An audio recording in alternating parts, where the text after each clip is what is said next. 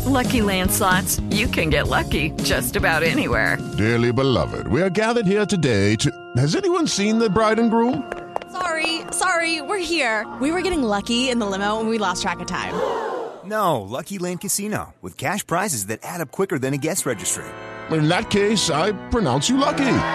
Play for free at LuckyLandSlots.com. Daily bonuses are waiting. No purchase necessary. Void where prohibited by law. 18 plus. Terms and conditions apply. See website for details.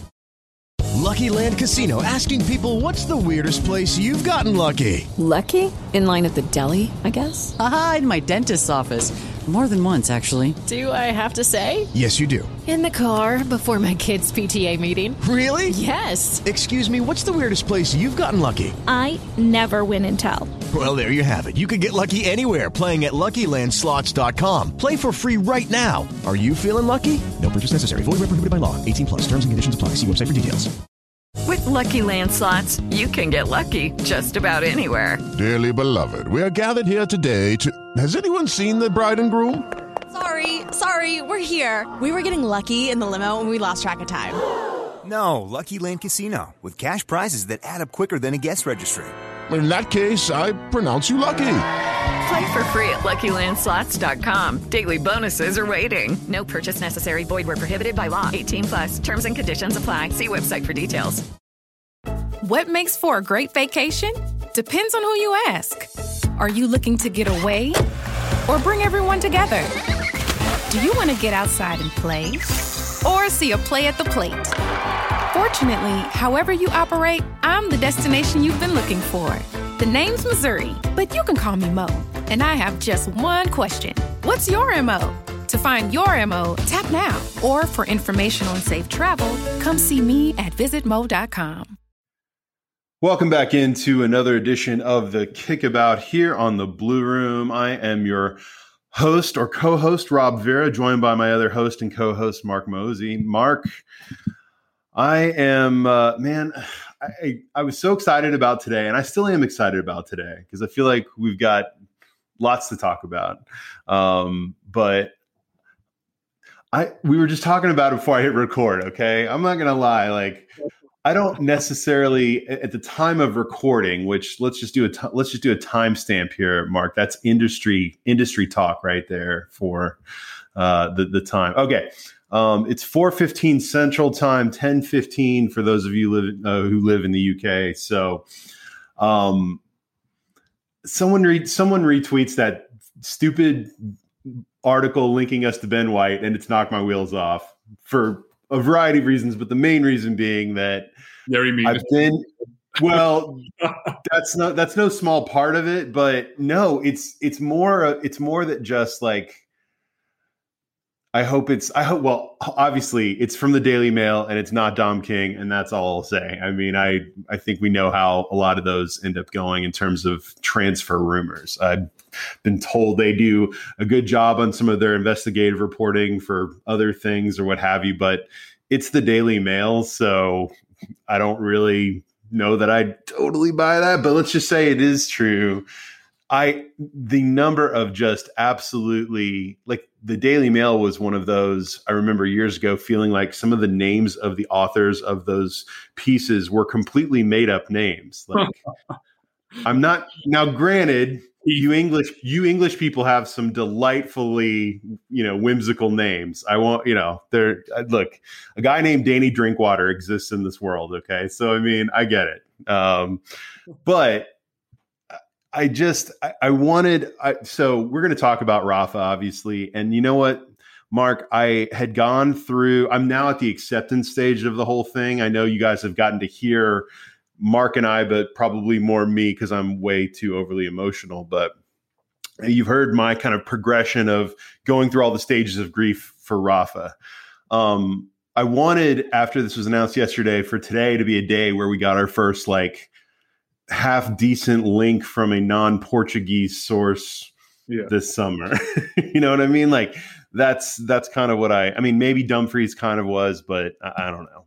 But for it to be a center half, that's not the move. I'm like I'm just thinking to myself, our, we would spend 50 million looking at this this squad. We would look at this squad and go, yeah, 50 million for a a, another throw another center half on the fucking pile. I mean, it's just it's so dumb, and yet it's so Everton. And I'm going to choose for now until we hear something more reliable, not to believe it. But Mark, I think this sets you up more than anything. Um, whether you have any opinions on Ben White or spending money on a center half or not, I do, I do think this sets up sets us up for today's discussion, which is about the emotional roller coaster of the last uh, couple of weeks, but really the last couple days, uh, and and and what everyone thinks about all the things going on at the stadium stuff and Rafa and the Euros. And I'm just so this is so much football, Mark. It's so much football. I, I am I'm, I'm I'm getting almost footballed out, man. I haven't had a break. I'm like these players. I haven't had a break. I think the, the the unique thing about us doing the podcast this week on the day and the time that we're doing it is that for once, all of the stories are kind of breaking at a, at a time whereby we are dangerously relevant here in terms of what people want and need to hear. Um, that said, 15 minutes ago. Dangerously relevant is, I think, the name of this week's episode.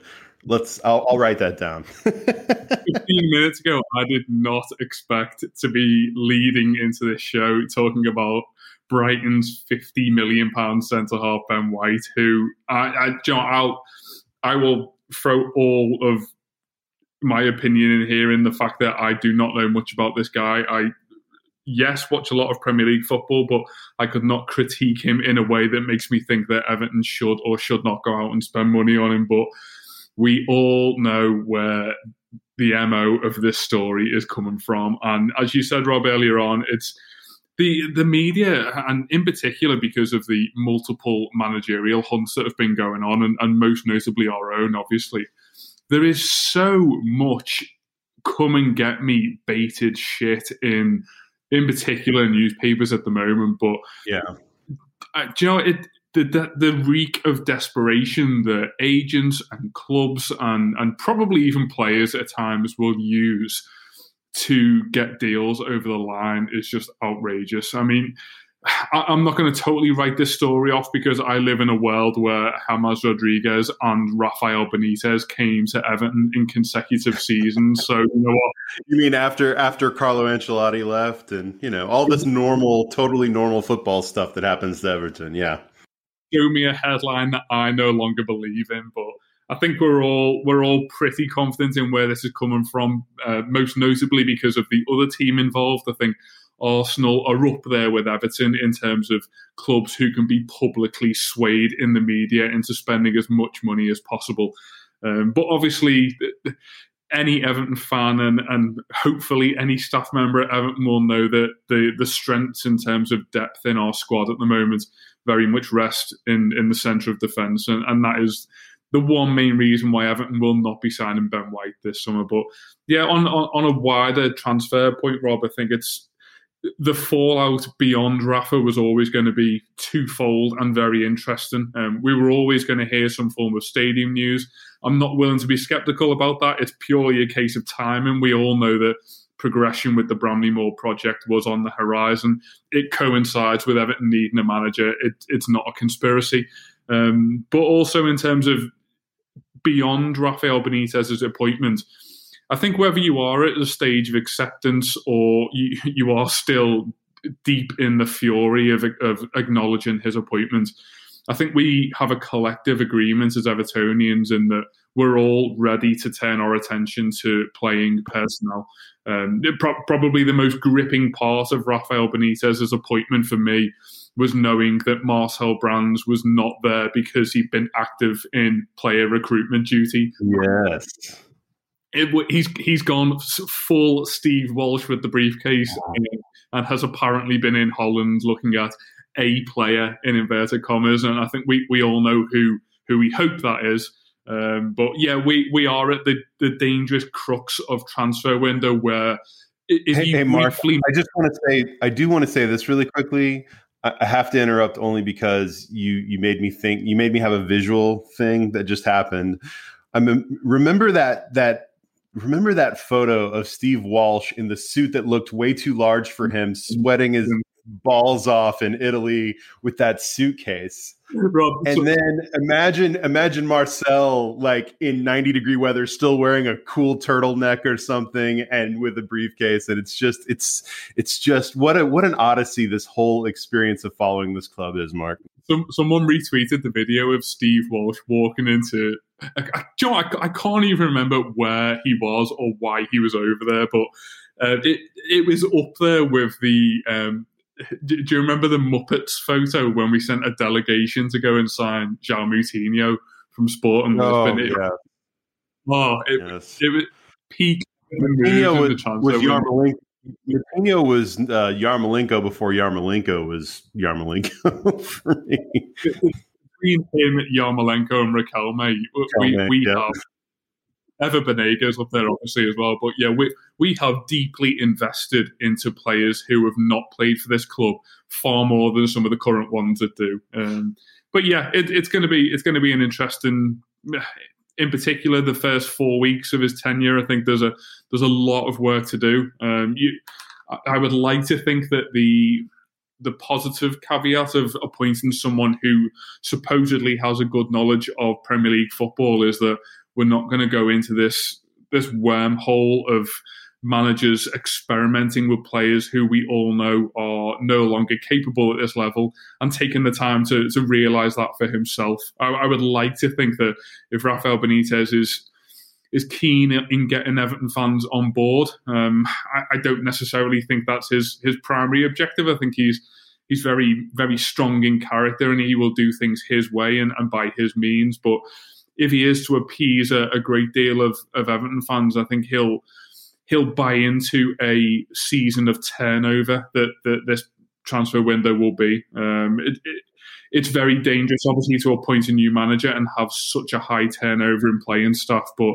I think that that regeneration and, and kind of that that freshness into the playing squad is probably the one thing that would just buy Ra- Rafa Benitez a little bit more time, certainly from the fan base. But I think in terms of in terms of buying favors or time from a, a very angsty fan base, the only thing that ultimately drives that down is is points on the board. And I think it, we'll obviously talk about what going back to, to Goodison Park will be like in the coming weeks, but I think we can all be pretty unified in our opinion in that in particular on the back of new stadium news today, I, I don't want our days at, at Everton or at Goodison Park to be to be full of toxicity and sensitive nature. Um, and I think everyone will will always have an opinion on every single player, and in particular any one football club's manager. But I, Yeah. I'm I'm not going to quite go full. Let's all get behind the lads and, and totally disregard all of the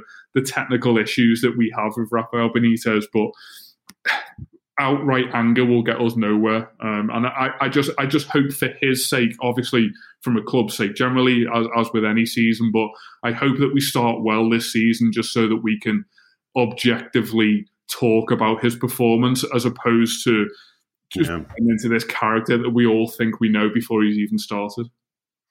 Uh, you know that man there's so much there mark like i i've as i've been thinking about all of this there's been like the part of me that thinks about how i feel and then i i think a lot about what you're what you're saying there in terms of in the bigger picture of things i think we all need to probably ask ourselves just how much um effort is it worth to, to maintain being so upset? Yeah. hmm And I don't know the answer to that for every single person. Um, and, and I think it's also important to note that those who feel um, upset about disappointment, I mean, I'm, I'm not upset per se, but I'm definitely I'm definitely not like thrilled with it, but I'm just kind of decided to move on. But I, I think that everyone is entitled to feel what they need to feel, and anyone who chooses to take a step back every once in a while from Everton, I get that actually. Yeah. so I, I, I don't, I know, I'm not saying like I think you make a good point. The whole everyone needs to get behind the club. Like it almost is such a cliche. It doesn't mean anything. I think everyone has to figure out how they feel about this. But ultimately, if you're going to be a Goodison, hopefully the majority of that environment is still a, a an advantage for our, our side. Hmm. Is still to I think one of the broader points you may or may not have been making, Mark. Um, just a positive atmosphere, especially after a year like we've all just had. It's going to be great for those of you who can get back to Goodison and just enjoy being out with your friends and your family and, and watching football, even if it is Everton. just, but the just with the with the stadium news coming out today, um, and obviously for, for those who, who've not heard it, I think Everton expect Spades going in the ground on, on July 26th, which I think on, on the day that Everton acquire the land, the work starts, which was obviously very positive news today. But it, it did I, I, as much as I don't want to consistently talk about that, it, it, feels as though we have to do a new Bramley Moore podcast every time there's a small change in development. I feel like I feel like when we saw a, on the a new a new permit gets approved. I mean, I, I made jokes about how many. It well, seemed like we were talking about ten thousand different permits at, at various stages. Yeah, we'll definitely have to do like a, a city stand construction start podcast. Yeah, but no, it, overwhelmingly positive news, obviously, but it, it, it does get you thinking that if if Everton were to move into that stadium in uh, I don't know what were we looking at? 2024 25 we've we've potentially got 60 games left at Goodison Park uh, given the fact wow. that we've obviously just lost out on on 20 of them. I mean for for some of us that have been going for way beyond what I've been which is what 25 26 years it's it, that it's monumental to think that these remaining three or four seasons or whatever it turns out to be are so so precious and i just hope that obviously we, we hope that initially rafael benitez's appointment doesn't tarnish that and I mean, what are we looking at? If we're looking at four seasons at an Everton rate of managers, we're probably looking at seeing three or four different managers in that time. it, would be, nice to, to gain some form of collective momentum in terms of Goodison Park just being that place, and and we, have all seen it during stages of the last you know thirty years on and off in, in Goodison Park just being famously hostile, a wonderful place for home fans to enjoy their team playing good football and just right. being collectively behind their club. And I, I know this this all gets a little bit cliche, but it, it is coming from a romantic point in whereby we, we will we will definitely leave Goodison Park and on day one afterwards think I, I can't believe I expelled so much energy booing Rafael Benitez as Everton for 60 minutes as we did to uh, a 2 1 win over Southampton. You know, it's just. Yeah. I, think most of us, and you mention it, it's, it's primarily on the back of the year that everyone's had, but I, I think that's probably why I've been, certainly for myself, I feel like I've been quite passive in this whole Rafael Benitez development because. You, you do you do automatically start thinking just so much more big picture about everything in life, and and obviously football comes into that as well. But I, I, like to think that, this is potentially, I know I'm talking about Everton fans here, but this is potentially just an opportunity for us all to feel a whole lot less angry about everything. Um, yeah, yeah. Don't get me wrong. 70 minutes into that first game, Rob, I will be lashing all manner of, of, of wear onto that pitch. But it's, it, you do you do hope from that point of view from from Goodison Park, especially. Will we will talk countlessly about those four walls over the next three or four yeah. seasons and how much we'll miss them beyond that. But I don't. I, I think that was probably my takeaway today when Denise Barrett Baxendale confirmed that that construction work was was imminent. Yeah, I I, I've used the word processing a whole lot this week, and uh, I think that with just the flurry of stories over the last 24 to 48 hours, it's just it's. I, I think I'm still kind of getting through all of that, and then when you put it in those terms about how many games we may have left there, it's yeah. man, it really hits you, and um, I, I I lament that I obviously, I didn't. No one got to see games at home this this season, and um, I lament. You know, I feel for for those of you, especially those of you who go who are season ticket holders. I, I that's just it's a huge gut punch. But um, for me, I I did I haven't seen a season either, and I I definitely want to make it over. I've got I, I really like to make it over at least two or three more times. Maybe three might be ambitious. I don't know, but I'm going to try. Um, yeah, it, it's such a, and I think what'll be interesting to to to to kind of if you're considering the odd mix that we've got here of having someone with the the the, the background, the context, the narrative, whatever of Rafa Benitez uh, taking over at a time where I think pretty soon. I mean, I I think Everton are pretty decent at marketing, but I, imagine we're going to start to see now that the stadium uh, construction has officially begun. I think we're going to start shifting into Goodison tribute mode uh, uh, quite a bit, as not only as a fan base, but I think the club will too. Um, it, it's really interesting to have Rafa Benitez uh, as the manager during a period like that. Um, these are all these are the kinds of random things I'm thinking about. Is just uh, you know like what is the dynamic going to be? Where I think not only will there be a lot of tribute to Goodison, but I, I I don't even know. This may be totally me being uh, just idealistic or something like that. But I, I, guess I would like to think that there's this opportunity for, or this moment that can occur with the players uh, who, let's be pretty clear, they've it's been underwhelming. It was terrible at Goodison uh, with with no one there as the caveat, of course, last season.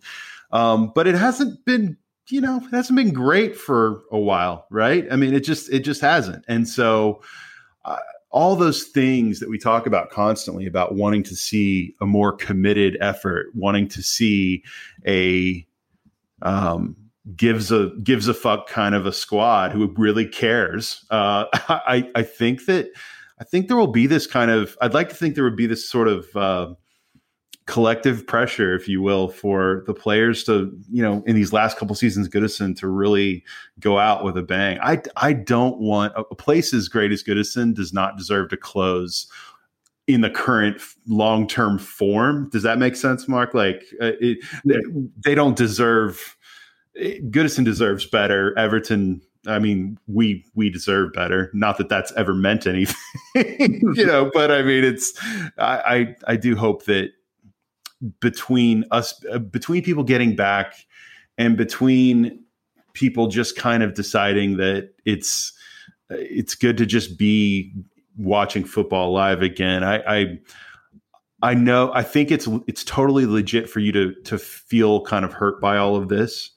Um, but I also think that at a certain point, um, and really it's up to that person. Everyone's different. Um, but I think at a certain point, it'll make sense to come back because you we always come back. I mean, for the most part, I'm sure there's some there's someone out there you know who said that Everton finally pushed them over the edge and they said I'm done and they actually are done. I've never actually seen evidence of that, but I I totally admit that much like the fact that I haven't seen evidence of UFOs doesn't mean that they're not out there. I mean, it's all all these things are relative, but um, I you know I, I hope that I hope that Everton is not just a continuously painful experience. And if if Rafa Benitez can come in, frankly, and and just if they get a couple decent players, I, I have given up expectations about being elite or great or good. Or, you know, I don't even know what I expect anymore. Mark, we talked at length about that, but I do just want people in general to view the experience as mm-hmm. something more positive than it's been for a while. Uh, that's a very low bar, but you know, a competent manager and better players, even if it's Rafa Benitez, I, I don't think that that's beyond the realm of possibility. Um, it'd just be nice. It'd just be nice to to uh, to be able to root for them in, in a in a more meaningful way or in a better way than we have been able to for a variety of reasons for a while now. Yeah, and I, you mentioned about if I could think of a collective unit of Everton players that I've seen play live finish off the last few years at Goodison Park and potentially take us into a new one. And you're right in in all those all those emotive things that you say about this is an important time for Everton fans to be able to connect with their players because home games are going to have that ever increasing emotional pressure on them, uh, and it, it, it will it will reach the point where the expectation prior to games, and we hope that there will be a momentum. It will either be a Roberto Martinez's first season momentum, whereby we just have this indestructible force of a Everton side at Goodison Park, and with every coming moment towards that closure of the ground, that, that the whole positive nature of the club just just reaches the point whereby we all go out on this wonderful, elusive high. Everything that I know about Everton means that it could very dangerously go the other way as well. And what you say about the the players that we currently have is that when when you do need that connection between players and spectators, that that's that's I, appreciate this is easy to say after a year of not actually being there to boo them a lot, but this is in particular a group of players who don't give you all of those feelings when you watch them. It's it's very it's very easy to get on their back when they're playing poorly, which is annoyingly more often than not. And you feel as though you're giving praise out to individual players through gritted teeth a lot of the time because you've seen them underwhelm you so much more than you've seen them be positive. I mean, we, we all know the players that we're talking about, but someone like Gylfi Sigurdsson will be frustratingly good for two games, and he'll almost bring you to the point of thinking that he is still Everton's creator for the, the two years going forward. But yeah. 10 into the third game in that run, it will all come crashing down around you. And I think there's there's an interesting tie-in with with Rafael Benitez here because, um, and I'll give credit where it's due on the on the four weekly chats that I managed to have over the pharmacy counter with patients. don't talk about medication and tablets, but actually want to talk about Everton, which I am all for, by the way. And if you are listening, I am going to rob your point straight away and claim it as my own because the point that we've been chatting about this week is we have a number of Everton players at this club now who have seen off a number of managers. And I think that that is something that we've always felt that regardless of a manager's performance, and we, we all know the pressure which comes with the top job. If, if results are not there, you will the axe will ultimately fall on your head. And uh, Premier League managers wouldn't have it any other way. But the concern with obviously all of the things we just said about the stadium, but the, the, direct concern with the group of players that we've got and Rafael Benitez and the nature of the emotion of the appointment that we've made is that we we have recent history that tells us that if things are going badly, these players will totally throw it in and they will let the manager take all of the negative hit for anything that is going on. And I think that the the precursor to this season could potentially be if Everton have a bad run of form at any point, we're going to see exactly the same sort of pattern from those in inverted commas experienced players who you expect to carry you through tough and dark times, but really don't. And the pressure that a manager would ordinarily have anyway is going to be massively amplified by the fact that these players are very aware that Rafael Benitez is the man to take all of the pressure off them as footballers. And I yeah, think that is that's the thing that scares me the most. Absolutely. I, I, obviously, there's been so much media talk about how the fans have to be patient, etc., and and so much of the proposed dynamic has been around how stands to dugout interact with each other. I think you you can very you can very naively forget that the players are that connector. That they are the expression of Rafael Benitez on the pitch. They are also a, a deflection of any form of angst we may have towards Rafael Benitez because they are ultimately the, the bodies that bring in positive or negative results. But I think it's a it's a very important time for Everton players to decide where they want to be in in this battle of being on board with the whole club philosophy, or are they purely money grabbing sportsmen who will use any form of in particular situation that they are in to elevate themselves potentially away from Goodison Park. And I think that yeah. that that is that's a massive challenge to the players that they may not have even realised is on the horizon yet, but they will only really realise the the kind of platform they have to manipulate this situation when it's going badly. Because after yeah. after seven games, you'll you'll very quickly know the players who are in it for not only the club but the manager in particular. Um, and mm worryingly, I would say that on instinct, we, we've probably got more players who will shy away from that challenge than players who will grab the ball by the horns. I've been thinking about it a lot lately, and this is random. I mean, uh, it, it, feels like once you've uh, once Everton have appointed Rafa Benitez as as their manager. Just saying the words is still something I'm getting used to. Um, it's like it's like when that becomes a reality, then suddenly everything is up for consideration or like you know, like I think any discussion about changes at Everton are valid. Like if we've gotten to this point where we're hiring this guy, um, who I actually, you know, I have a mixed. Again, I, I he wouldn't have been my choice. I have a mixed view of him. I think he ab- absolutely, you can't argue with the fact that, yes, he has displayed a lot of competence over the years. He's won things. Uh, you know, there's, uh, at the same time, he hasn't won much in a while. I mean, I think all, all those things can be true at the same time. But like, once that's true, I have questions about the squad then too, about these players. Um, you know, like, like there's there's nothing that gives me tired head more than talking about the captain question but i think the more fundamental question i have mark is you know maybe we can avoid we can dance around the word captain because i don't want to put it all on Seamus coleman or any one person per se. I mean a ca- character in a squad can't just be one guy uh, and, and, everyone follows. It, has got to be something that, that that does permeate the squad a bit.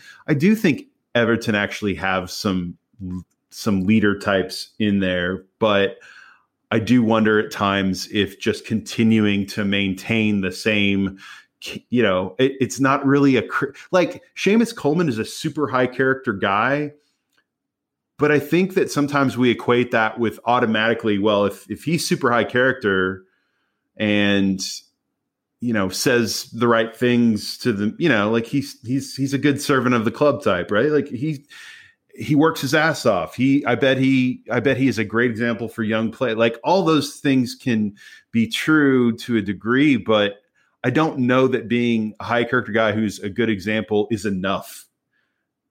If that makes sense in terms of leader, in terms of of the ethos of this group, like hmm. it's like on the one hand, I I would make a good argument for Seamus Coleman. I mean, you could make a really good argument for why you think Seamus Coleman's good captain, but in and again, this seems like an attack on Seamus Coleman, but it's about the whole player leadership character DNA of this group. The question becomes you can believe that Coleman and what his vibe is and what the whole leadership group and all those things have done are either adequate or not. Um, but but you can't argue with the results. You can't argue with how this team plays. To your point, Mark. Yeah. Uh, once they sense the blood in the water on on, and again, I I think that they downed tools under Martinez. I don't know. I think they tried for Silva, but they didn't. They just weren't. They weren't being directed in any meaningful way. That I mean, Silva worked hard, but he just had it all wrong. You know, and the the, the I think the players liked him, but they couldn't. You know, whatever.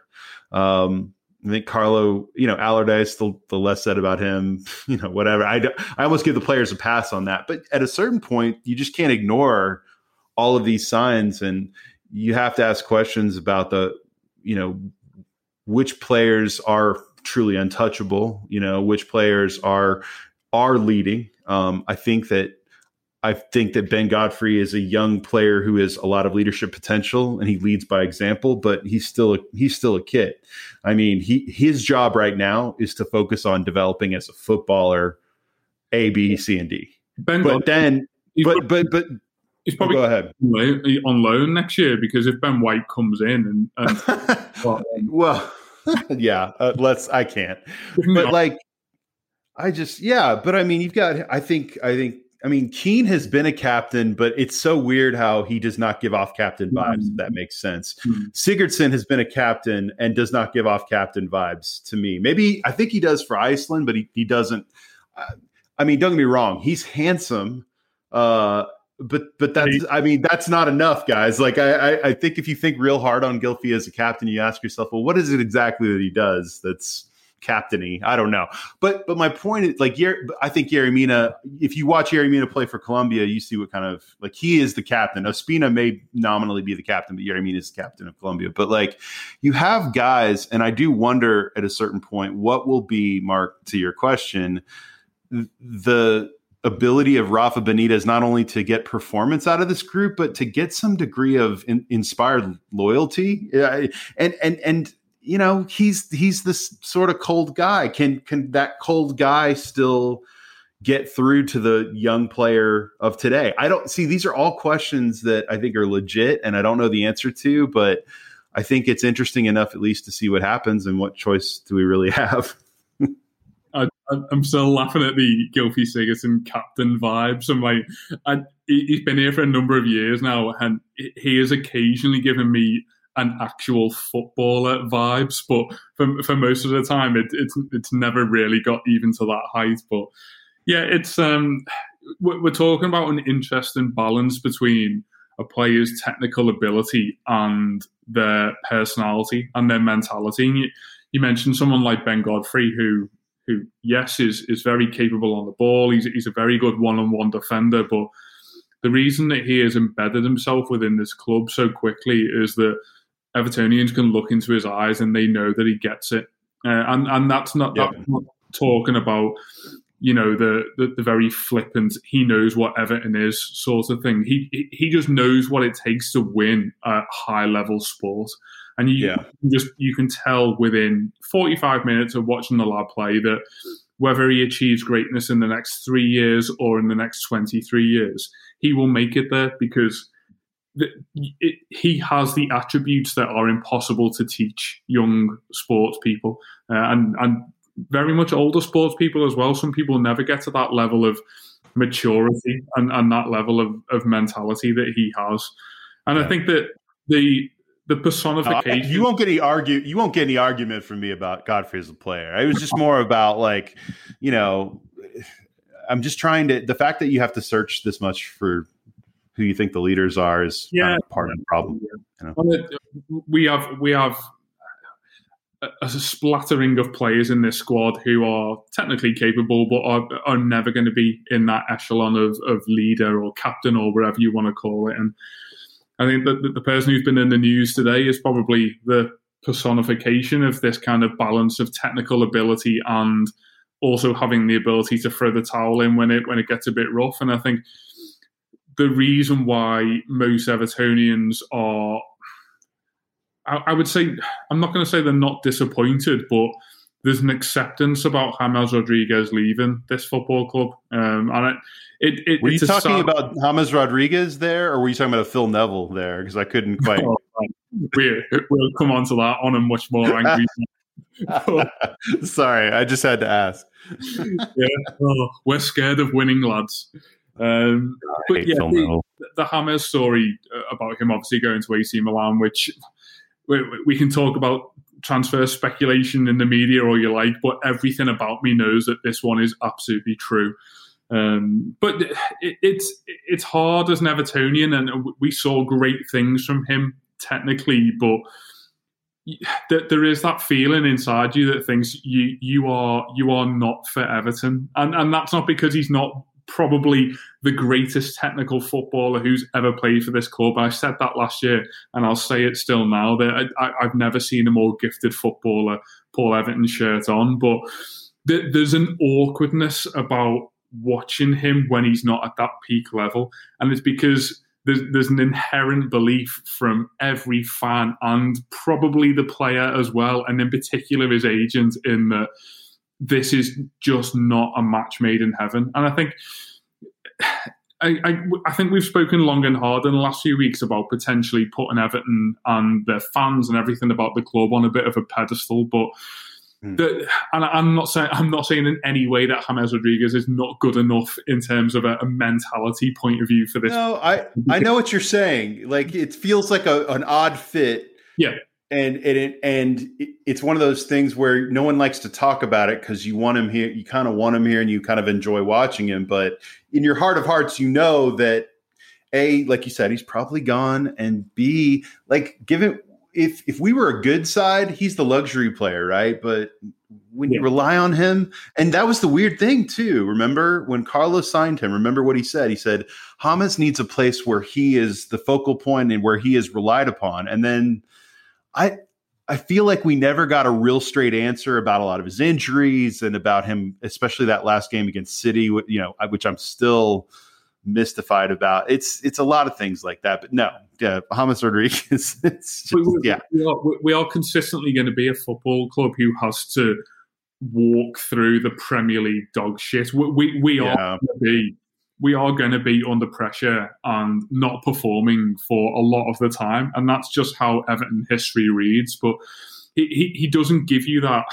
I, I, again, we're not we're not trying to strip away what James Rodriguez is. And as you said, Rob, he's a he's a high end, top level club luxury player. But right. we are not that platform, and and no, we're not that club. Want, we're just not right now. I, want, I really want us to be. I, I, want us to be, you know, third or fourth in the league. We've got some fantastic central midfielders that mean that all of the attacking players can go and do whatever the fuck they like. Don't worry about all of the the hard work and all the nitty gritty that we know that Everton players are just going to have to have because we're not good enough to not do those things. But it, that that sort of uh, everything we've said in the show about the the whole connectivity between different levels of the club. He always felt as though he was just on the outside of that, um, a bit bit of a spectator, and and potentially it, it, all just felt a little bit too experimental to to actually yeah. buy into.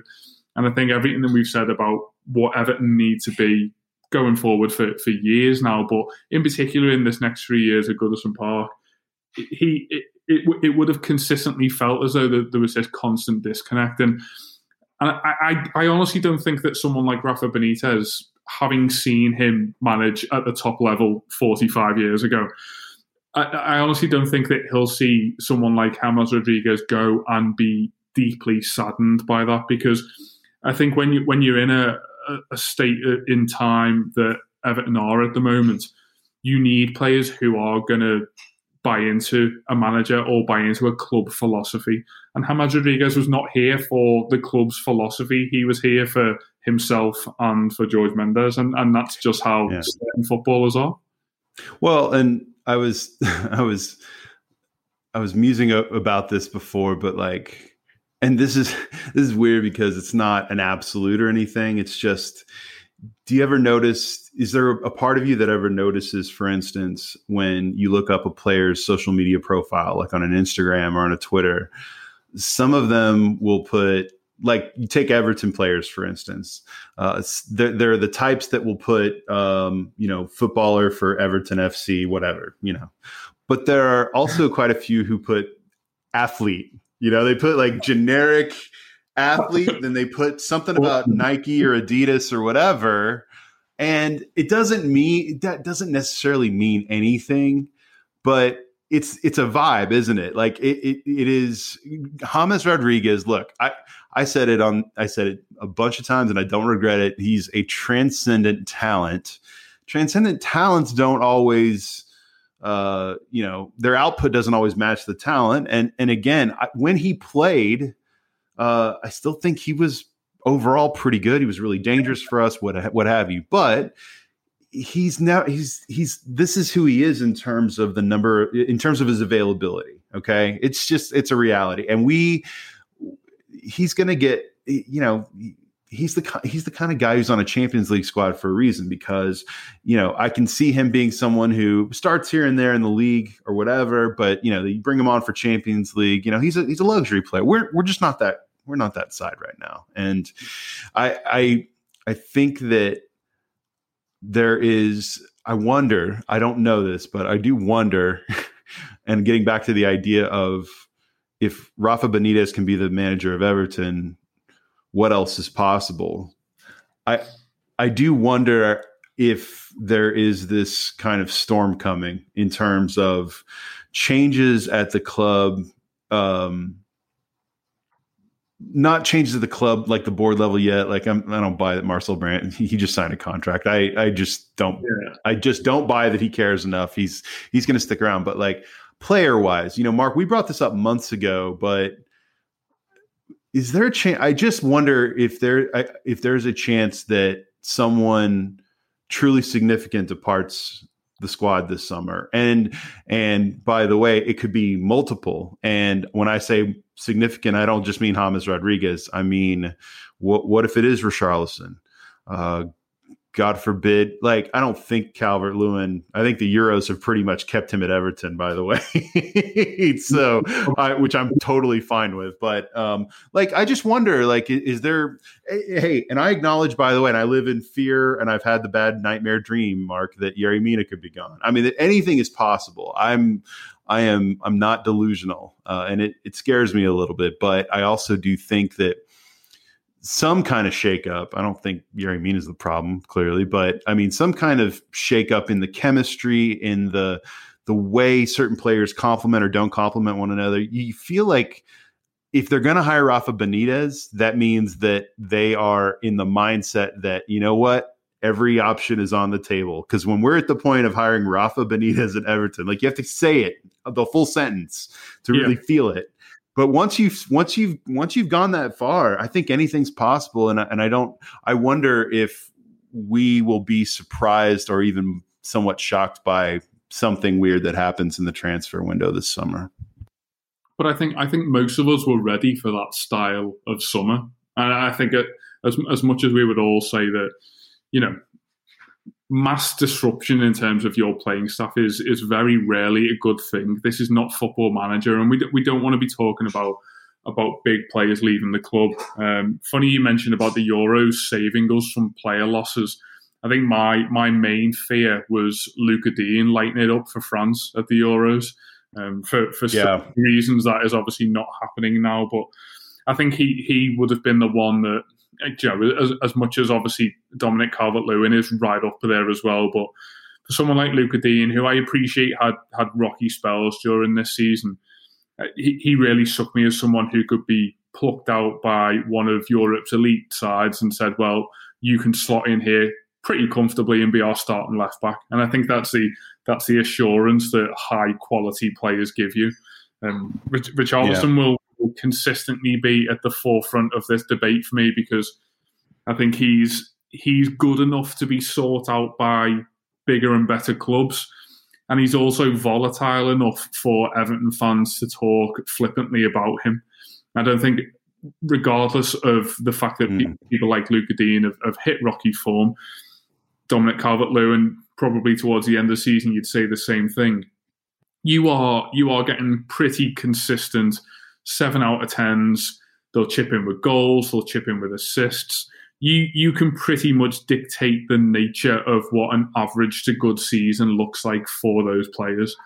With Richarlison, we we've seen you, you only have to go back 24 months now to see a player who is very capable of being one of the Premier League's leading attacking players, but also one of the biggest disappointments in the entire campaign. Uh, I think that's the it's very hard as an Evertonian who has a player like that, and for all of the same reasons that we've we've spoken quite loosely about James Rodriguez and and how we all we, we all at this point now buy into the fact that it's not much of a loss.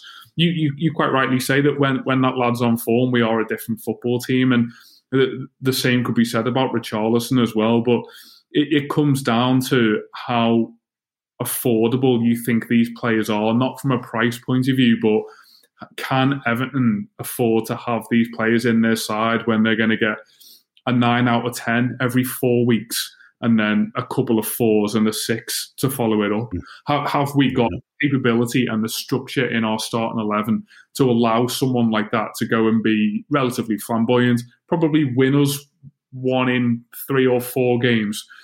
But also mean that we we don't really ever consistently build on a playing style or a culture at the club. Um, yeah.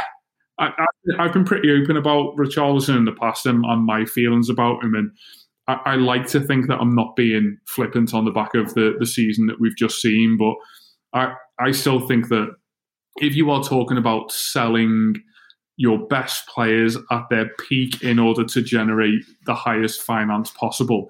I don't always think that that is the right decision because very often these players are hard to replace. But I think in, in terms of the type of fee that we'd be talking about, I mean, for argument's sake, let's say it was sixty million pound. I think that he probably is one of the more replaceable players at that level. Dominic Calvert Lewin, I would say, is absolutely not. It, it's very hard to go and find a striker who is as young as he is, as hungry as he is, and is also capable of scoring 15 or 20 goals a season, which proven is a very loose word to use here, but he's shown he can Yeah. do it. And I think that's Yeah. the. Uh, we don't want to talk about players leaving the club. I think that the one that's come to, to light today, which I'd be interested to hear your thoughts on, just the nature of the deal that this looks like being, and that's Moise Kean leaving to, to Paris. Jeez. I mean, remember that guy? Uh, Yeah, these are, I do. These are top level, sought after European players who Everton have on their books. And at, some point, we are going to have to acknowledge the fact that for whatever reason, they are not going to want to be here unless we are proving that we are the club for them to be at. And Moise Kean's situation's a little bit different because he's he's never been here in terms of a consistent squad member point of view. But for someone like Richarlison, I mean, do we do we wait for us to just totally outshit him to the point that he doesn't want to be here, or do we actually be a little bit proactive in terms of not actively selling him, but just Is it- accepting yeah, the but it- Well, but is it proactive to sell him at his low point after a bad Premier League season? Uh, it's, it, it, and I, that's the thing I keep coming back to. It's like, you know, Richarlison is someone who has shown that when he's in top form, he can be one of the very best uh, scorers in the league or creative scorers in the league. I mean, he's definitely not in that first tier, but you know, that's I would say he was scoring a lot of goals and he was being moved around from you know playing up front to playing in the left. To, you know, he's he's a forward. He's he, he's absolutely a forward. He's a huge talent, and he is young. He's a couple months younger than Dominic Calvert Lewin, who will always be talked about as a young player when we get into these discussions. But let's it's it's important to remember that Richarlison is a young player uh, who starts for Brazil, and if you've seen him at Copa America, my goodness, he looks great. And I I think that you know I I don't know that we'll ever know everything about uh, the the dynamics with him, uh, you know, his frustrations at points last season. But I, I'm I'm against. I'm again. I I'm, I acknowledge that Richarlison will eventually get his his quote move. Um, because he's he's really talented and he works hard. He's frustrating sometimes, and he, you know, he is emotional and all those things, uh, and he's super competitive. Um, you know, The, you know, let's be, the thing that I'm, but but but but but well, but here's my thing. He's he's he's all those things, but he's also 24 years old, and I'm willing to, you know, we're we're sitting here wa- looking at Jordan Pickford with a new haircut and six to eight months of half decent of, of pretty good form, and he's been great for England in the Euros, and, and all those things are true. But um, you know, we've we've waited a while for that to pan out. I, I always find it interesting how long we are willing to let certain things pan out, depending on certain factors, and I won't get into all that. But I, I, I with Richarlison, I'm pra- I'm pragmatic from the standpoint that you're right. Like I do think there is a good argument to being proactive and, so, and maybe selling at a targeted or an opportunistic time. I just don't know that this is that time when Yeah. we're in a we're, we're really kind of in a seller's market and or I'm sorry, a, a, well, I don't know what kind of market we're in, honestly, because I, I think, well, we won't get you know these huge fees, but then you kind of see it. Like now, granted, Jordan uh, Sancho went for less to United than I thought he would, given the numbers that they used to bandy about. But and we'll we'll talk about Moise Kean here in this exact same light. But I just I, I'd like to give Richarlison a season to bounce back, turn 25, give us one more season of him busting his ass because he's gonna, you know, if he really wants to move, he'll play like it. And Yeah. um, you know, I, I want that bounce season from him, and then I want to sell him for significantly more than I feel like we could get it for him right now.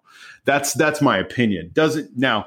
Back to the original point, Mark. It could absolutely happen. And when you talk about Moise Kean I, I, I, I'm a little mystified, but at the same time, it's like Moise Kean scored a decent number of goals for PSG, and they they are so. It's like they're so well. They have so many other options that Hmm. he's he's sort of a nice to have, and they're not willing to you know just pony up what Everton think he's worth. And I and frankly, if I'm Everton, look, I, I've made this clear before if the only option is a loan with an option to buy and not a an option to buy that's like the third that's the worst of the three options. Yeah. selling is the best option. Loan with an obligation to buy is the best option because you know you've got a bottom line fee. An option man he has a bad season if he has a bad season they're not going to take it up if he has a great season you're going to get less than market value I, I hate the whole concept of it i think everton i know no one everyone's like well moise kean can't come back and maybe he can't but I, I sell sell him to Juventus. Sell him to someone who will pay, you know, at least give you a, a fee. Get your money back. This this this. There's got. There, I feel like there's got to be more to this story, or the Yeah. loan fee is an exorbitant amount of money. Um, you know, like two years of loan fees from P. I don't know, but I like the way that we do. The way we allocate our resources is just so insane. The last 10 years or so like the last you know or, or since basically since not only since Moshiri came in but even a little before that but but definitely since Moshiri came in it's just it's so scatter scattershot and I'm it's why I can't bring myself to have expectations in the way that I would like to.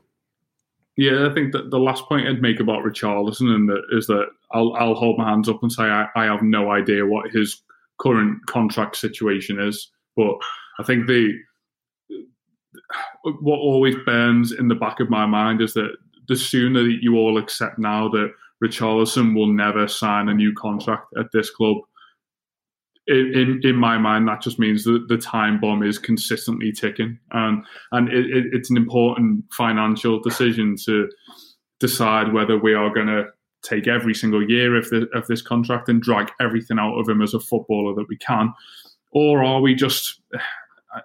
I, as I say, I don't want to think about us proactively selling. It's just it's just using a bit of initiative. And if we're talking about initiative in the transfer market, the the Moise Kean deal reeks of a lack of it because why why there is a haste to loan him out with well. I appreciate that Well- some loan fee. It's July the first. Why, Moise why Kean we did it to himself, didn't he? But Moise Kean kind of did it to himself because once he made it clear he would, under no circumstances, you know, like he didn't want to come back to Everton or go anywhere else. I mean, PSG kind of has you by the balls at that point a little bit. So that's the only slight thing that I will, you know, give a benefit of the doubt to. But you're right; it's stupid. It's it's dumb. It's a lack of imagination. I feel like, but when the players dug their heels in, it's it's also it's not an easy it's not easy uh, to navigate that. I would, I would probably say that is that that's much more true at the end of a transfer window. Though I I, I, am quite ready now for Everton for once in their life. If a club like PSG wants to come and bully us and take our best well, our best potential prospects on loan for a minimal fee, are are we ever going to tell one of these clubs to fuck off and, and just just kind of change our mentality and how we are seen in this market? Everton, are, Everton are very dangerous upon themselves because we've got a lot of money to make a lot of reckless, reckless and stupid decisions, and we, we, we've got very much more money than sense when it comes to dragging every pound out of transfer deals, be they selling or buying players. Whereas you look at someone like Daniel Levy, who everyone knows is horrible when it comes to these negotiation processes, but if it means getting an extra million pounds for his football club for a 60 million pound player, he will do it because he knows the value that that money and not only the money, but your perception in the footballing world and in particular in the transfer market. Everton are just that team who can be bullied out of an extra five or ten million quid at will. And we, we've seen it in, in a no better example than when Swansea bullied us, Mark. Swansea City. They just and just said no, no, no, until Everton oh, eventually oh. just kept adding millions and millions of pounds onto a transfer fee that they felt had to be paid because we had to have this player because six weeks ago we decided that he was ours. And oh. it just, I'd, I'd just like to see us be, both in terms of acquisitions and in terms of sales, just a little bit more sensible. It, it's fine to walk away from decisions. It's fine to walk away from potential sales of a player like Moise Kean with eight weeks left of the transfer window. It's okay to say to Paris Saint Germain, give us money or piss off. Yeah. And I think yeah. th- th- there's plenty of other teams around the world who are happy to take a what 25 to 30 million pound gamble on Moise Kean because that that's just the nature of the gamble for a player like him is that he will retain his value. I think Everton have just totally forgotten that in the last few weeks and do you know what? It's probably going to happen because as we all know what this football club functions like, but I would like to see us not for once held to ransom by a 19, 20 year old footballer and a superpower well, club just because we feel obliged to to do deals with them. Well, like I agree with you on like I see here's the thing. I I agree with you on everything you've just said about how the club should pr- approach dealing with PSG and and understanding the asset that they've got.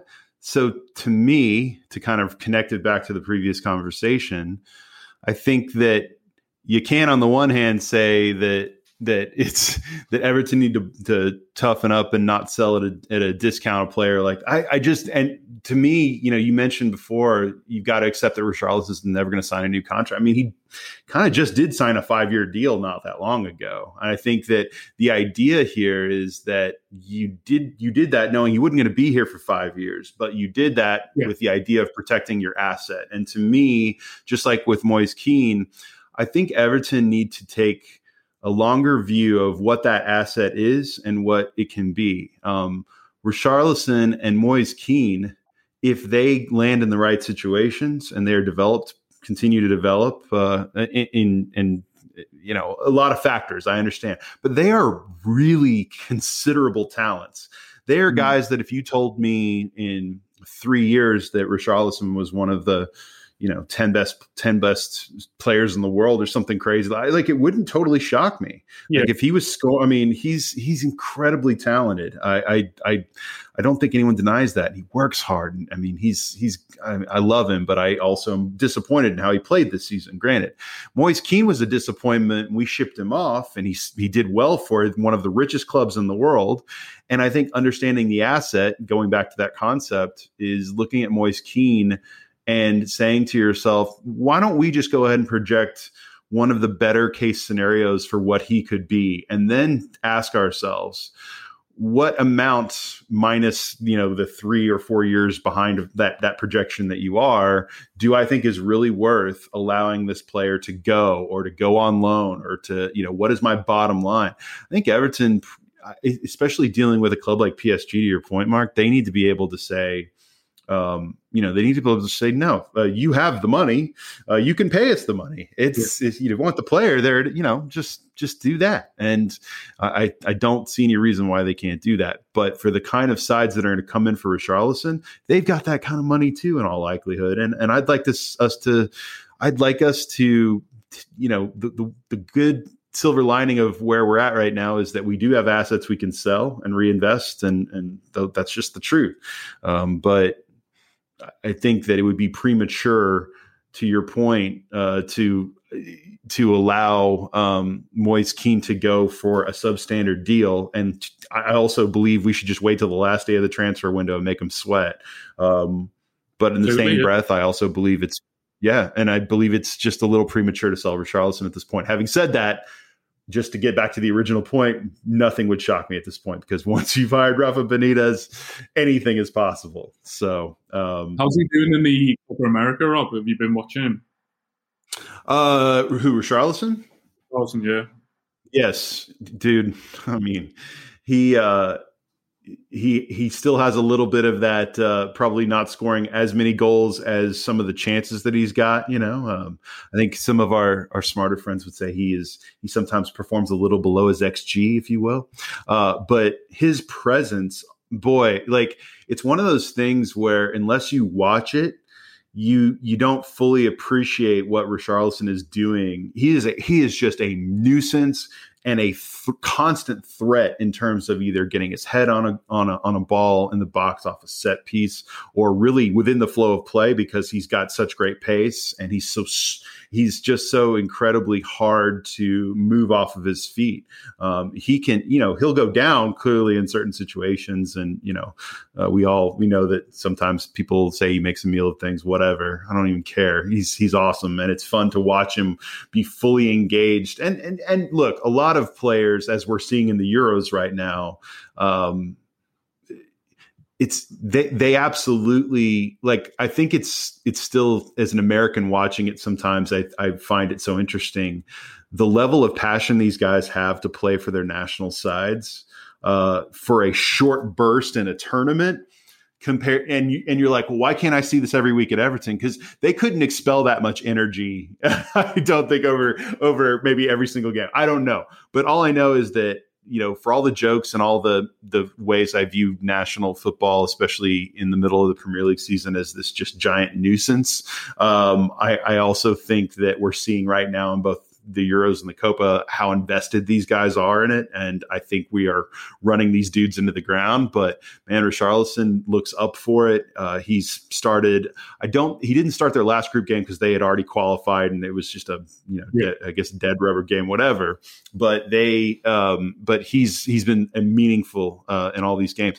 Um, Yerry Mina, for those who've not watched, um, uh, again, uh, caveats aside that I'm, I'm Yerry Mina's biggest fan and you can shake your head all you want at me, Mark. it's true. Uh, I, again, all the caveats aside, but um, you asked me if I've been watching Copa America, and I have. I've watched Colombia's games and watching Brazil. Um, Yerry Mina has been. Uh, he had. there was an own goal in one of the games, which was just ridiculous because he was the man of the match uh, for for the better part of that game. He just. It just was a. It was the weirdest. It wasn't even one of those like things that I think people have created this Yerry Mina falls over and hits eight limbs and knocks the ball in like that happens all the time. But it was just a it, it actually just one of those that, where the guy fired it in it just ch- chipped off his chest and it went in and you know shit happens. But Yerry Mina has looked incredible. I retweeted I think a lot of people saw the tweet going around about how he's first in basically every center half category in the entire Copa America. That may be too because Yerry Mina is six foot five and is so big compared to a lot of these uh, South American players. But it, it, it, still it doesn't matter. He's been immense. Um, but no, Richarlison and Yerry have both looked really good. Um, Colombia plays, I believe, on Saturday. Yeah, I think Saturday in their quarterfinal match against Uruguay.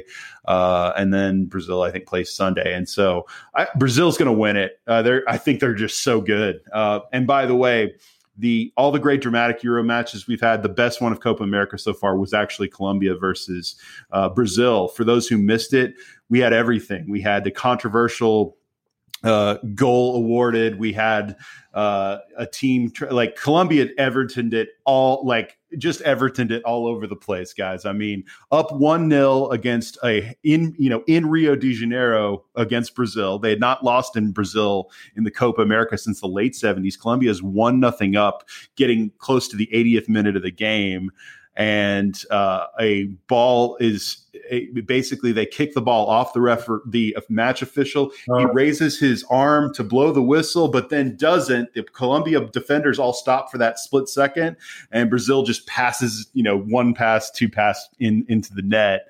And it took I mean, you even if the only highlight you had seen was just the Colombia players surrounding the referee for a good 10 minutes and I say 10 minutes because there was 10 minutes of stoppage time at the end of this game, uh, during during which uh, Brazil scored in I I believe in the 10th minute of stoppage time. Yes, uh, on off a corner to win the game, and they went crazy. I mean, it was a it was if it had been in the Euros, they and there had been a crowd there, and that's the saddest part about Copa this year is there's no crowds, and I'm telling you that crowd in Rio for Brazil and Colombia would have just been absolutely incredible, and the game was great. Um, but no, Mark, I, I I've done my bit about Copa. I did want to highlight though, like I, am still I'm still getting over that France loss, like getting over getting through that France loss. It was one of the most incredible games I've ever seen. But but also the Spain game before it. I mean, th- th- this tournament has just been as even better than I thought it could be, and I already thought it was going to be really good. It started off a little slow, but man, it's just been uh, fantastic ever since. I, I've never been more genuinely exhausted after a day of football than as it as it crept into extra time in that France Switzerland game. It was, as you mentioned, the the Croatia fight back seemed as impossible as the Switzerland one. Even I know that we, we all know what Croatia yeah. are capable of doing in these in these tournaments, but I think we we'd all bought into the idea that they were a team that very much peaked a few years ago and, and were on the way out and it was kind of Luka Modric's swan song. But yet, for them to come back from from three one down against a team in Spain who seems so capable at scoring goals at will, and I think it's ironic that for so long since the kind of David Villa, Fernando Torres era, that scoring goals has probably been their their biggest issue. I think going back to the World Cup in Russia, for example, they were they will always look incredibly aesthetic on the ball, and and their their ability to pass teams into death is just second to none, and, and that that will always be the epitome of Spanish football. But they are so clinical in front of goal now, and I think in particular players like Ferran Torres and Sarabia, who obviously scored against Croatia, uh, they they look potentially as big of a force as they were going back to, to their peak of winning Euros and World Cups themselves. But yeah, the, the France game, I, oh. I find myself in a, a, really weird state of mind because as as a neutral football fan, I think you always kind of gravitate towards the underdog and, and the kind of romantic right. story of a Switzerland getting back in it and winning on penalties, which is which is obviously ultimately what happened. But France and their individual players are so oh. gifted that I just didn't want to see them go out. And I know that Kylian Mbappe, in particular, had not hit the heights that he would expect to in this tournament. But just play, seeing players like Paul Pogba play oh. in the right position, doing the thing. Paul, Paul, Pogba, who plays for France, oh man, is just he was. I, he was. it's just incredible to watch he was an absolute shoe in to win player of the tournament if France got to the final for me because he yeah. is just mercurial when when you give him that freedom in such an important area of the pitch. How how often did you find yourself watching him play an impossible through ball? He played that kind of half volley pass out to the left wing at one stage as well, and. You, you, you look at him and think you've been playing left midfield every now and again for Man United, and we, we sit off we sit and scratch our heads about how they aren't getting the best out of this potentially hundred million pound player. I mean, he he is something else, and we've we've said this when Man United have played at Goodison Park in the past, and it was in the game where my, my main memory of this game is Jesse Lingard curling one in at the park end, and that that was the game that I was at. That was my first game at Goodison with you guys. Was New Year's Day, New Year's Eve, uh, or New Year's night, I guess. Yeah, well, like I think at, at, the point of the ball hitting the net is where my arse left my seat in the park end to to make my way. Paul Pogba, all of the all of the kind of man against boys vibes that he gave at that yeah. game at Goodison, I felt that watching watching that that game against Switzerland because it, it, it's almost his, his decision or his, his ability to retain the ball and do something magical with it is just basically his decision. It was just mm. creating ridiculous pieces of football and skill at whim. And I think it, it's for that reason, it, it, was just such a shame to see those players go out. And I know that you know it will. Yeah, but the theater, though, dude, you got to admit the theater part was great because yeah on the one hand, Pogba plays like a god. He scores that goal, and of course, he has the like you can call it style or you can call it that thing that chip in his head that says this is going to be the moment that i put on instagram and is in my next nike ad or whatever. But you know he folds his arms and just stands there and you know i was i Yeah. mean it's so outrageous. And then he's the one who makes the mistake that allows the equalizer. And you know after when they when france went up 2-0 i almost left. I almost turned the tv off and went this game is so over. And then then to have Mbappe, it was so weird to have every single one of them not e- and it wasn't really close. Like they all, all nine those first nine kicks were as oh. sure as like those guys had nerves of steel. So Kylian Mbappe, I'm just like, well, it's fucking it's Kylian Mbappe, man. And, you know, but boy, he I, I never I sometimes you watch Mbappe and you forget how young he actually is because he he has slight old face, which you know, like LeBron James when he was 18 looked like he was basically what he looks like now, uh, only a little smaller. Like I think Mbappe's got a little bit of that, um, but man, what theater! And I, I just I. I- I screamed at the television. I'm not French, dude. I don't care. Why do I care? But I was so into that game. I, I it's just I. You can't watch that. You can't watch that and then go back to, you know, Everton. I can go back to, I guess. But I just there's it's hard to watch other lower levels of football when you see it, the sport deliver on its promise like that. Graham Souness was um, in the studio on whatever TV channel that the game was on on the night, and honestly, you could just you could taste his excitement as Pogba did his run up for his penalty. So if if Pogba misses, we are never ever going to hit the end of this. Oh, cancel the ten o'clock news after the game and just have Graham Souness for an hour talking about penalties and haircuts. But yeah, well, he still can talk about Pogba's oh. mistake that allowed them back in the game. I mean, you know, yeah. The night after we obviously had we had England as well, and you know as as, as much as I'll be uh, a well documented, definitely not asked about England in any way. It was it, it's been interesting to watch England from a point of view of just being the competition's best defense, which. I think so much of the narrative coming into this, this tournament was how can England fit in 12 attacking midfielders into their first 11 but to, to see them keep four clean sheets to, for the goalkeeper who does that to be Jordan Pickford for it to be the first time that England have done that in a major tournament since 1966 I mean all, Yeah. all of these things are pretty much other than barbecues Rob the They're setting you up, Mark. They're just setting you up. but other than whether you like gas or coal barbecues, the England team is pretty much all that anyone in this country talks about at the moment. But Yeah, I, I get it. I get it. we we are now looking down the prospect of England playing Ukraine in Italy, and then one of help me out here, Denmark or someone else. Anyway, England semi final. right, don't, ask me to help, buddy. England's semi final was essentially on Tuesday night against Germany, and they're- they're looking at a, a real prospect of, of getting into the final now. But the thing I'd like to focus on, really, as I say, from a from a footballing point of view, I just I, I will buy into whatever football match is the best quality, and I would say rarely. Rarely England's is that. I think obviously Monday night just spoilt us totally before that game, but the the level of social excitement that exists in a country for its football team to do well.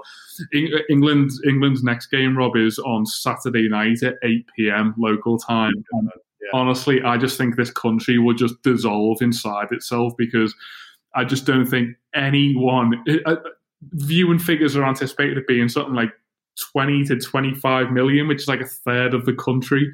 Um, it you you can't imagine how much this totally you'll probably have seen on Twitter that the amount of sort of footballs coming home memes I will give it to England fans. They they absolutely buy into anything positive that their team dangles them, and it's it's got the, it's got all of those World Cup feels from a few years ago, whereby we get a pretty favourable draw, and even at such an early stage in the tournament, we're thinking about what we're going to be doing for when England play in the final. Um, it, it's got, got all those sort of dangerous connotations about it. But yeah, from a we don't have anything like that here. I mean, I, I've been thinking about that. Like, we just don't like. And, and don't get me wrong. Like, I mean, we have a national team, obviously, but yeah. and there are some hardcore U.S. men's national team fans for reasons that I don't fully understand. Um, but whatever, that's fine. Um, the women's team is the generally speaking the elite of the elite on earth uh, in terms of the women's yeah, game.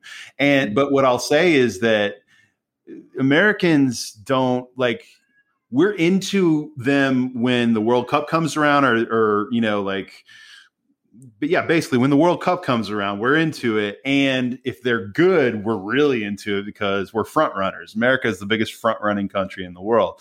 But you guys, whether they win or lose or whatever, like they, I, it is amazing. I, I, as much as there is this kind of meh uh, sen- sensibility sometimes uh, from the northwest of England about the English national team, uh, they, they they never are are not talked about if that makes sense right? And they are and and it captures like you said it's it is this fever. You guys catch the fever. That's what y'all do. And i think it's it's cool. And i wish that i had eh, there's really nothing we can equate to, i think the closest america ever got was maybe the the miracle on ice type 1980 and even then it was hockey like it's not there's just nothing comparable in terms of a national team and so watching that like i want england to go on uh, i also am like no way Ukraine could beat England, surely, right?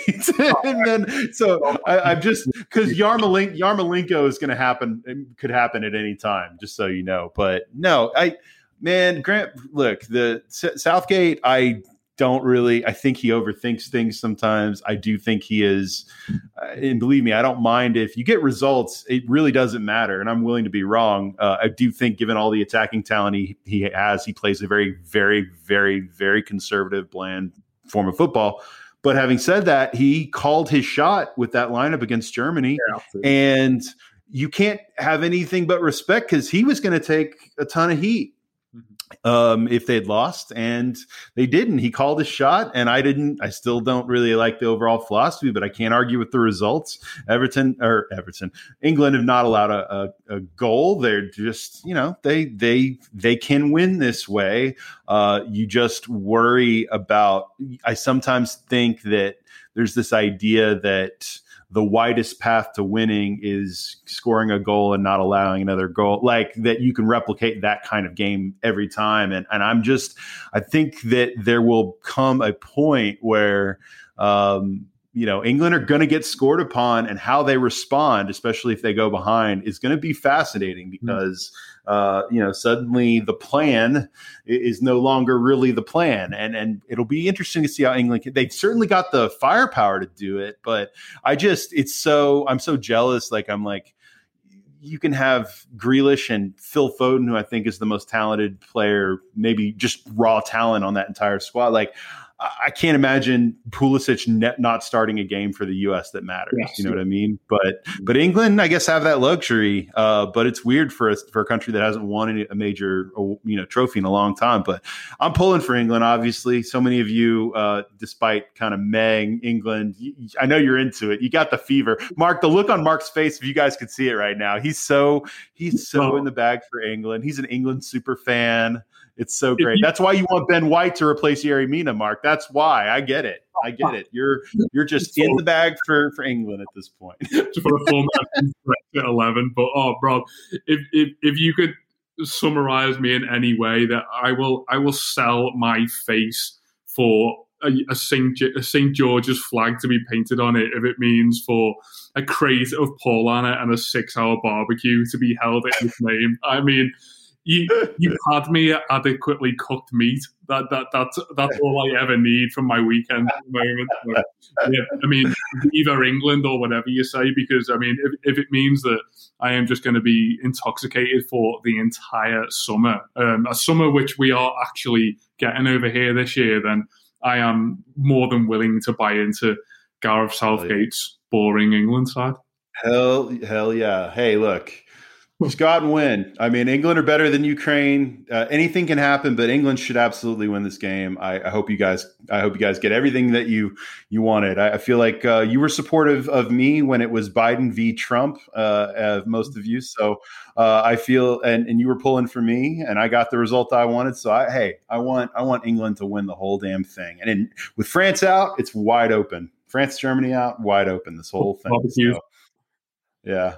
All right. Well, God dang, that was that that time flew by. I love that we were able at some point to shift off Everton and talk a little bit about uh, summer tournament uh, football. It's it's it, I was saying before, like it's just so much football, Mark. But man, I have to admit that the actual football part of things this summer has been pretty fun. Uh, it's hard to hard to argue that. So, well, guys, uh, we are going to end right there. Um, we will have, of course, all the regular shows this week. Um, obviously, we uh, Matt Jones and and co have led just tremendous coverage here on the Blue Room of everything to do with Rafa Benitez. I can't encourage you guys enough to go back and listen to some of the interviews that Matt has done uh, with a, a, couple of, of different. Uh, it was Steve Huttersall, and I keep forgetting the other guy's name from you know on the kind of the Newcastle perspective of things. Both of them great interviews. If you've got um, Blue Room Extra, uh, I think there are even versions of it on the regular feed as well.